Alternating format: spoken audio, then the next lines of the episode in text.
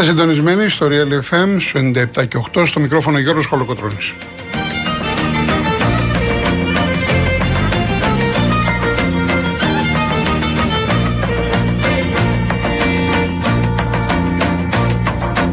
Τηλέφωνο επικοινωνίας 211-200-8200, επαναλαμβάνω 211-200-8200. Η κυρία Βάσκια Κούτρα είναι στο τηλεφωνικό κέντρο, στη ρύθμιση του ήχου ο κύριος Αντώνης Μορτάκης.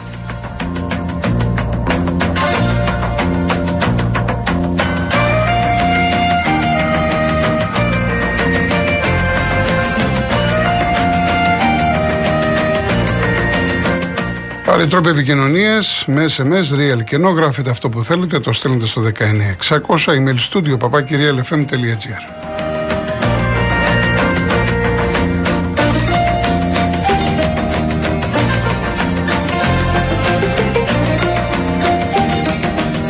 Κυρίες δεσποινίδες και κύριοι, καλό σας μεσημέρι, καλή εβδομάδα. Δεν μπορούσε η εκπομπή να ξεκινήσει διαφορετικά χωρίς Γιάννη Μαρκόπουλο.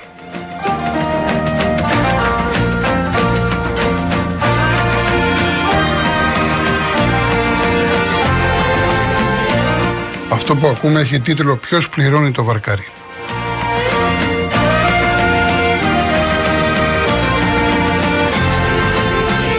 Τα τρία τελευταία χρόνια η εκπομπή έχει φιλοξενήσει άπειρες φορές έναν από τους μεγαλύτερους μουσικοσυνθέτες της χώρας. Είχα την τύχη να τον γνωρίσω πολύ καλά μέσω του Νίκου του Ξυλούρη, διότι ουσιαστικά ο Μαρκόπουλος σύστησε στο κοινό τον Νίκο του Ξυλούρη. Σπουδαίος καλλιτέχνης, σπουδαίος άνθρωπος, δεν του άρεσαν τα πολλά λόγια. Θα τον αποχαιρετήσουμε λοιπόν παρέα με ένα τραγούδι που δεν ακούγεται στα ραδιόφωνα, ποτέ δεν το έχω ξαναβάλει. Με μια αγαπημένη φωνή του Ηλία Κλωναρίδη, ο τίτλος είναι «Αργοναύτες», η στίχη είναι του Γιώργου Σόπουλου, με το καλλιτεχνικό ψευδώνυμο Καπαχημήρης και φυσικά η μουσική του Γιάννη Μαρκόπουλου.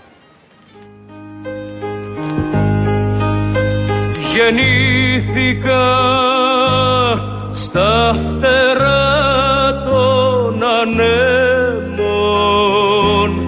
και στο μάτι των καταιγίδων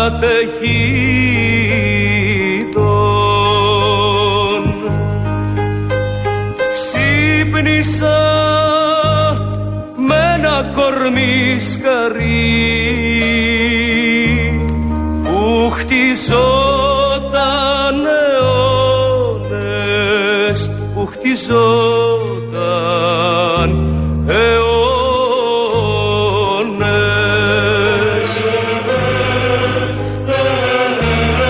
Με καρτερούν οι αχτές των ανθρώπων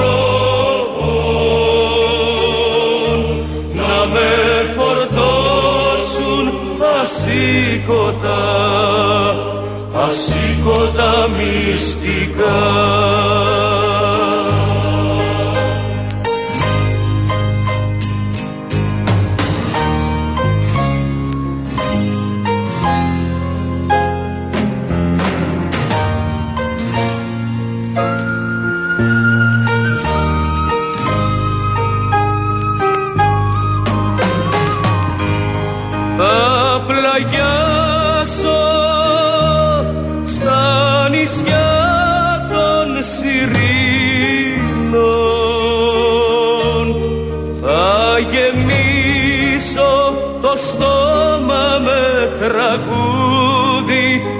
Κάποιο πρωινό θα σαλβάρω με σουράβλι κορμί. Είναι γραμμένο και το ταξίδι, είναι γραμμένος και είναι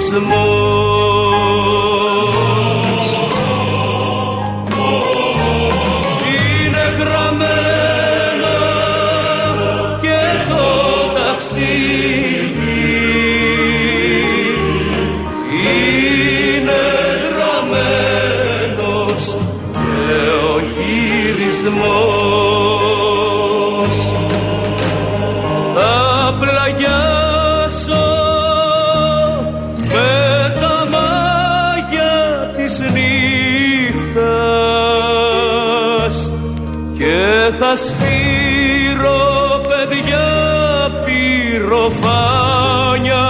και κάποιο πρωινό θα σαλπάρω με το χάρο μαζί. Είναι γραμμένο και το ταξίδι,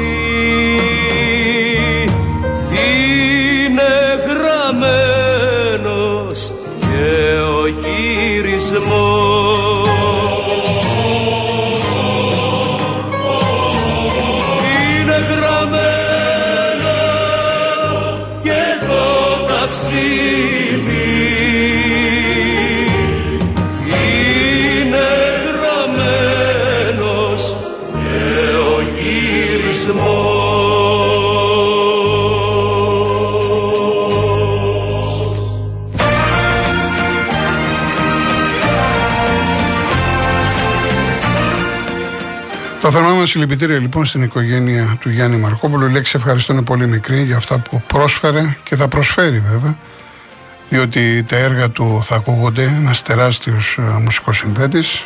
Επίσης τα ειλικρινά συλληπιτήρια όλων μας στον Νίκο, στον Στέλιο Χατζενικολάου και στη μητέρα τους για το θάνατο του Παναγιώτη Χατζενικολάου, του πατέρα τους.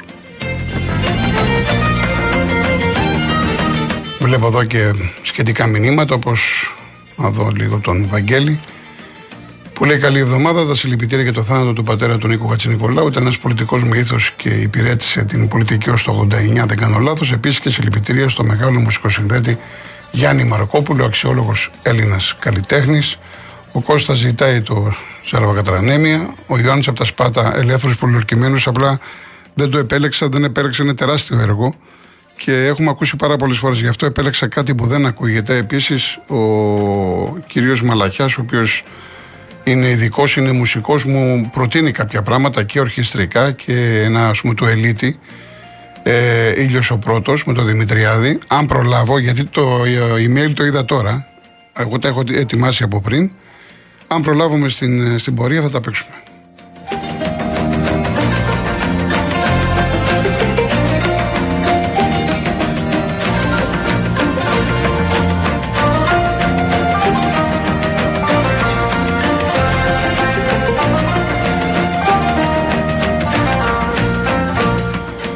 Λοιπόν, έχουμε να πούμε κάποια πραγματάκια, όχι σπουδαία πράγματα, για τον χθεσινό αγώνα του Ολυμπιακού με τον Παναθηναϊκό στο μπάσκετ.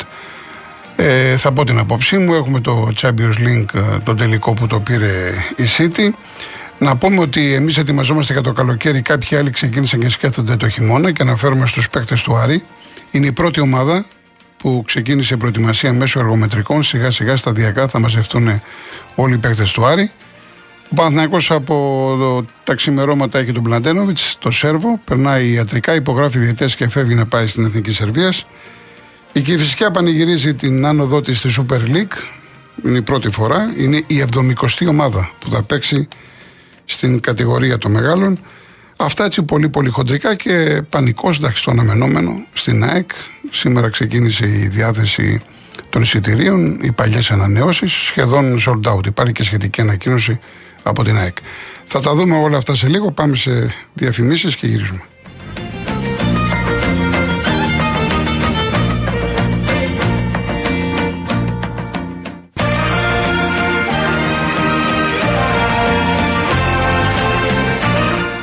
Λοιπόν, το βρήκαμε κύριε Γιάννη αυτό με το πίνο νερό του Ελίτη, έτσι, με τη Δημητριάδη. Θα προσπαθήσουμε να το ακούσουμε. Λοιπόν, ο Ολυμπιακός Παναθηναϊκός, θες το γενικό μου σχόλιο, γιατί δεν νομίζω ότι το μάτς αυτό αντέχει σε κριτική ιδιαίτερη, είναι ότι επιστρέψαμε στην κανονικότητα, πάντα όσον αφορά τη φετινή σεζόν και σύμφωνα με την εικόνα των δύο ομάδων, σε πρωτάθλημα και σε Ευρωλίγκα. Μεγάλη διαφορά των δύο ομάδων, διαφορά ποιότητας. Ο Ολυμπιακός ήταν πάρα πολύ καλύτερος. Ο Παναθηναϊκός, εγώ τον περίμενα, να είμαι ειλικρινής, γιατί τα κέρδιζε, αλλά τουλάχιστον θα ήταν πιο ανταγωνιστικός. Ειδικά μετά το 1-1, αφού ισοφάρισε, του έφυγε τελείως το άγχος, η πίεση μεταφέρθηκε στον Ολυμπιακό. Περίμενα κάποια πράγματα καλύτερα. Κάποια στιγμή πέρασε και 18-19 μπροστά. Λέω, θα δούμε έτσι μάχη. Όμως όσο περνούσε το μάτς, ειδικά μετά τη δεύτερη περίοδο, ο Ολυμπιακός έβαλε τα πράγματα στη θέση τους. ήταν πάρα πολύ καλύτερος. Στο τέλος έτσι χαλάρωσε. Αλλά ο Παναθηναϊκός ήταν πάρα πολύ άστοχος επιθετικά. Ήταν κακός επιθετικά, ήταν κακός στην άμυνα. Γενικά του Παναθηναϊκού δεν του πήγε το παιχνίδι. Έτσι λοιπόν έχουμε τώρα το 2-1. Το επόμενο μάτσι είναι την Πέμπτη.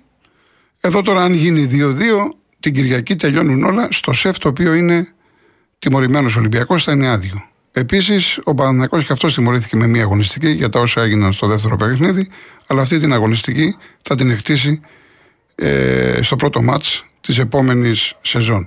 Επειδή βλέπω σχόλια κλπ. Και μου στείλατε και από χθες το βράδυ στο Instagram, οπωσδήποτε τα πράγματα, υπάρχει μια τοξικότητα, δεν το συζητάμε.